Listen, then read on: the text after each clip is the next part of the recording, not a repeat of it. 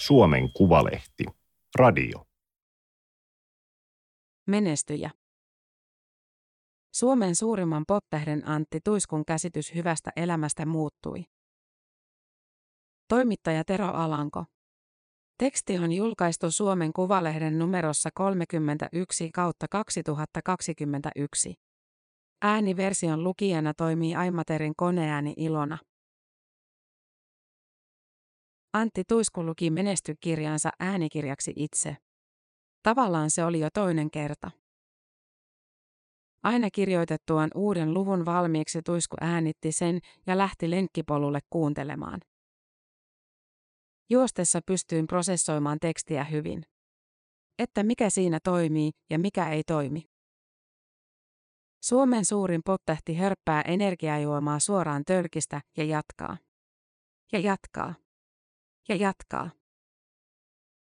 Yhdeksän minuutin kuluttua Antti Tuisku lopettaa. Siihen mennessä hän on puhunut muun muassa opiskelusta Varalan urheiluopistossa, täydestä ja vaillinaisesta elämästä sekä ikäkriiseistä. Menesty kirja kasvoi urheiluopiston näyttötyöksi tehdystä luennosta. Tuisku valmisteli sen pohjalta materiaalia mahdollisia webinaareja varten. Tekstiä syntyi niin paljon, että hän päätyi muokkaamaan sen kirjaksi. En puhu kirjassa minkään muun asian kuin oman elämäni asiantuntijana. Nämä ovat oman kokemuspohjani kautta tulleita ja syntyneitä ajatuksia. Viime joulukuussa Antti Tuisku muutti takaisin Rovaniemelle. Vähän ennen kaupunkiin saapumista hän valitsi autoradiosta Lapin radion taajuuden. Samalla hetkellä toimittaja toivotti hänet tervetulleeksi kotiin. Tuisku tilasi vuokra-asuntoonsa Lapin kansan paperiversion ja aloitti aamunsa sitä lukemalla. Yleensä pääsin aamiaisen aikana tekstiviestipaastalle asti, Tuisku sanoo. Viestit pyörivät lähinnä koiranpaskan keräämisen ympärillä. Toistuvat aiheet liittyivät paljolti koiriin ja poroihin. Luin niitä hymyissä suin. Ne aiheuttivat fiiliksen, että täällä asiat ovat kaikesta huolimatta aika hienosti. Rovaniemellä Antti Tuisku altistui koronalle. Hänet määrättiin kahden viikon karanteeniin. Altistus oli niin pitkä, että lääkäri sanoi Tuiskun todennäköisesti saaneen tartunnan. Hän kuitenkin selvisi säikähdyksellä. Tuisku saa luvan hiihtää ja urheilla, kunhan ei jäänyt viettämään aikaa laduille ja juttelemaan ihmisten kanssa. Silti ajatus karanteenista tuntui ahdistavalta. Ajattelin, että nyt suunnitelmat menevät uusiksi. Että olen vain kotona koiran kanssa. Äidin ja isän kanssa sovin, että he käyvät kaupassa ja tuovat ruoan oven taakse. Kun karanteenia oli kulunut pari päivää, Tuisku huomasi, että se ei juuri poikennut hänen tavallisesta elämästään. Hän alkoi nauttia itsekseen olosta. Antti Tuisku asui Rovaniemellä koko lapsuutensa ja nuoruutensa. Hän muutti Helsinkiin tultuaan kolmanneksi Idols-ohjelman ensimmäisellä kaudella 2003. Tuisku pitää edelleen Rovaniemeä henkisenä kotinaan. Palatessaan viideksi kuukaudeksi pohjoiseen hän halusi ympäristöön, missä kaikki ympärillä näkyvää ei muistuttanut artistin identiteetistä ja työstä. Rovaniemellä tuiskun on hyvä olla. Voisin tosi hyvin kuvitella muuttavani Rovaniemelle ihan pysyvästi. En pidä sitä millään tavalla ahdistavana paikkana. Enemmän mua ahdistaa Helsingissä. Kesäkuussa 2018 Antti Tuisku esiintyi provinssirokin päälavalla. Sen jälkeen hän jäi keikkatauolle. Seuraavana syksynä Tuiskusta tuli opiskelija. Hän ryhtyi suorittamaan liikuntaneuvojan ammattitutkintoa Varalan urheiluopistossa Tampereella. Valtaosan opiskeluajasta Tuisku asui Espanjassa. Hän lensi viiden viikon välein Suomeen esittelemään opintojen edistymistä. Varalaan ei ollut yhtä helppo mennä kuin Rovaniemelle. Ensimmäisellä ajomatkalla Helsingistä Tampereelle Tuiskun täytyy pysähtyä moottoritien varteen vetämään henkeä. Opiskelu jännitti, koska se oli niin kaukana kaikesta, mitä hän oli viime vuosina tehnyt. Toisaalta juuri sellaisten tekojen kautta löytyy se oikea minuus. Henkinen ja fyysinen haastaminen on merkittävä osa sitä, mitä kutsun täydeksi elämäksi. Itsensä haastaminen johtaa itsensä tuntemiseen. Se on kuin laittaisi rahaa pankkiin. Ennen opintojen alkua Antti Tuisku halusi unohtaa hetkeksi artistiuden ja musiikkiteollisuuden. Tuiskulla kuitenkin oli 15 vuoden kokemus esiintymisestä ja siihen valmistautumisesta. Hän päätti käyttää kokemusta hyväkseen, näyttää kanssaopiskelijoille, miten myös poptähden pitää treenata ja olla jatkuvasti kunnossa. Ymmärsin nopeasti, että monet asiat eivät liity pelkästään tähän minun alaani. Että niihin liittyy selkeästi sellaisia teemoja ja ajatuksia, joista olisi monilla muillakin ihmisillä ammennettavaa. Monet asiat toimivat periaatteessa ihan samalla tavalla kuin huippuurheilussa. Antti Tuisku teki ensimmäisen keikkansa tauon jälkeen Himoksen juhannusfestivaaleilla. Jo kesäfestivaalien järjestäminen aiheutti aikamoista pahennusta. Jalkapallofanit olivat juuri palanneet Pietarista mukanaan satoja koronatartuntoja. Tämä kesä on esiintyjän näkövinkkelistä vaikeaa nuoralla tanssimista. Samalla kun esiintyminen oikean yleisön edessä tuntui raikkaalta vuori-ilmalta keuhkoissa, kaikki puntaroivat mielessään vastuullisuuskysymyksiä. Tuiskun mielestä tapahtumat on järjestetty väheksymättä pandemiatilannetta. Hänen keikkakesänsä piti huipentua kahteen Helsingin Olympiastadionin konserttiin. Ne kuitenkin siirrettiin syyskuuhun 2022. Pailantai-konsertit siirrettiin ensimmäisen kerran vuosi sitten. Sen jälkeen junaa ei ole voinut pysäyttää eikä tuotantokoneistoa purkaa. Myös Antti Tuiskun on täytynyt pitää itsensä koko ajan kovassa kunnossa. Toukokuusta lähtien Tuisku treenasi esiintymisiä varten 25 tuntia viikossa, 5 tuntia jokaisena arkipäivänä. Vaatii valtavasti työtä ja harjoittelua, että pystyn niihin koreografioihin, hän sanoo. En pysty rakentamaan kaikkea lyhyessä ajassa uudelleen. Kun Tokion olympialaiset siirrettiin, eivät huippuurheilijatkaan laittaneet läskiksi ja lopettaneet treenaamista.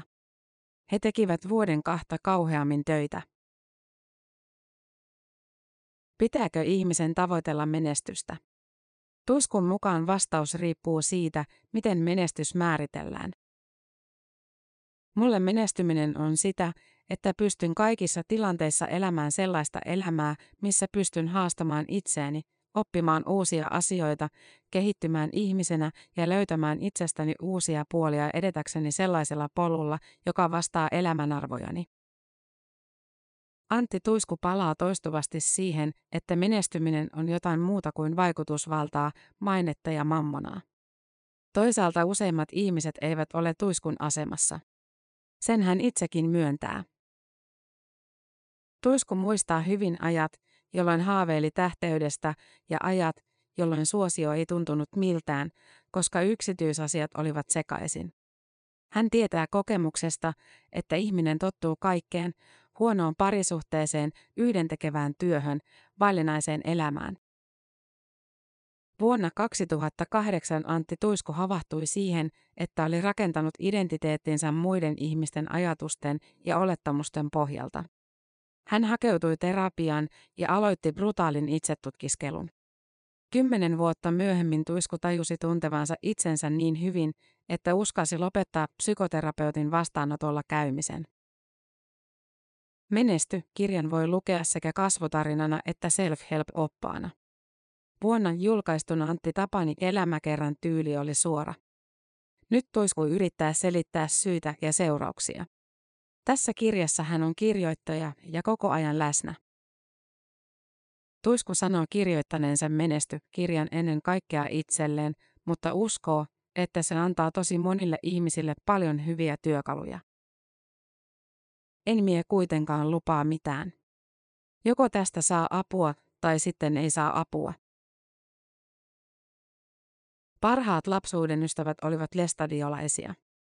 Tuisku halusi olla heidän kaltaisensa ja alkoi lukea raamattua kymmenvuotiaana. Rippikoulun jälkeen Jumala jäi kakkoseksi, kun seurustelu ja bileet rupesivat houkuttelemaan. Tuisku myöntää olleensa aikuisenakin välillä vähän hukassa uskonsa kanssa. Nykyisin tärkeintä on, että omaa uskoa ei tarvitse todistella kenellekään. On kauhea asia, että jonkun mielestä hänen uskonsa on parempi kuin jonkun muun, Tuisku sanoo. Mun usko ei toimi niin. Se toimii suoraan alhaalta yläkertaan. Se ei ole missään suhteessa muihin ihmisiin, vaan ainoastaan siihen, mihin uskon. Alkuvuodesta 2020 Antti Tuisku julkaisi valittu kansa-albumin. Musiikki oli häikäilemätöntä tanssipoppia. Provokatiiviset kappaleet kuten kerran vuodes kirkkoon ja Jesse on mun frendi käsittelivät hengellisiä asioita. Valittu kansa meni albumilistan ykköseksi, mutta myynti- ja kuunteluluvut eivät puhkaisseet kattoa. Tärkein oli kuitenkin tapahtunut. Tuisku oli keksinyt itsensä uudelleen ja herätti valtavasti keskustelua.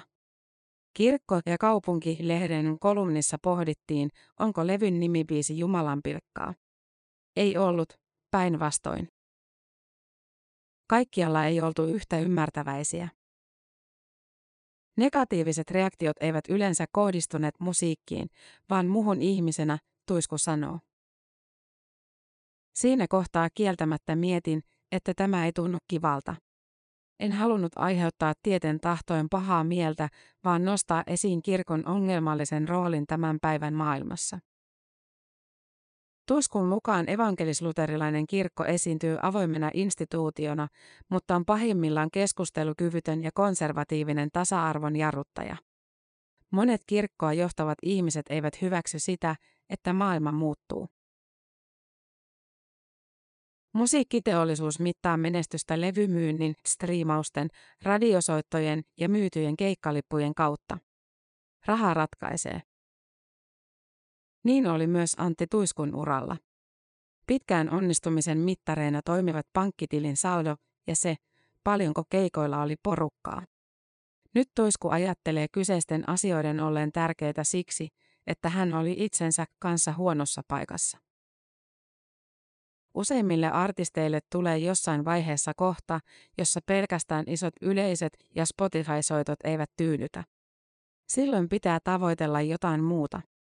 Tekemisestä itsestään pitää nauttia. Kolmen vuoden keikkatauon aikana Tuisku suoritti liikuntaneuvojan tutkinnon, kirjoitti kirjan, julkaisi kaksi levyä ja hankki kakkosasunnon Espanjasta. Hän on esitellyt sosiaalisessa mediassa elämänsä Torreviejassa. Suurimman määrän katsomiskertoja saavat videot, missä olen yltäpäältä kännissä Espanjan yössä. Semmoiset, joista näkyy miten hauskaa meillä on, kun otetaan vähän vodkaspraittia. Keikkatauon alkaessa tuiskun sisällä paloi yksi iso liekki artistiutta kohtaan. Viiden vuoden päästä hän saattaa kuitenkin tehdä jotain ihan muuta, vaikkapa opiskella liikuntatieteitä tai työskennellä terapeuttina.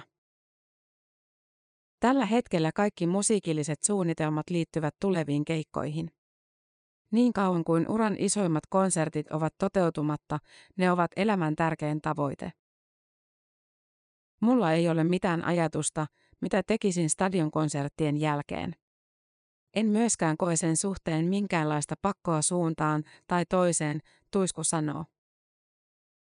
On ollut ihana huomata, että mulla on elämässä muutakin annettavaa ja että mua kiinnostaa muutkin asiat kuin musiikki. Samalla se on vähän pelottavaa. Tämä oli Suomen Kuvalehden juttu menestyjä. Ääniversion lukijana toimi Aimaterin koneääni Ilona.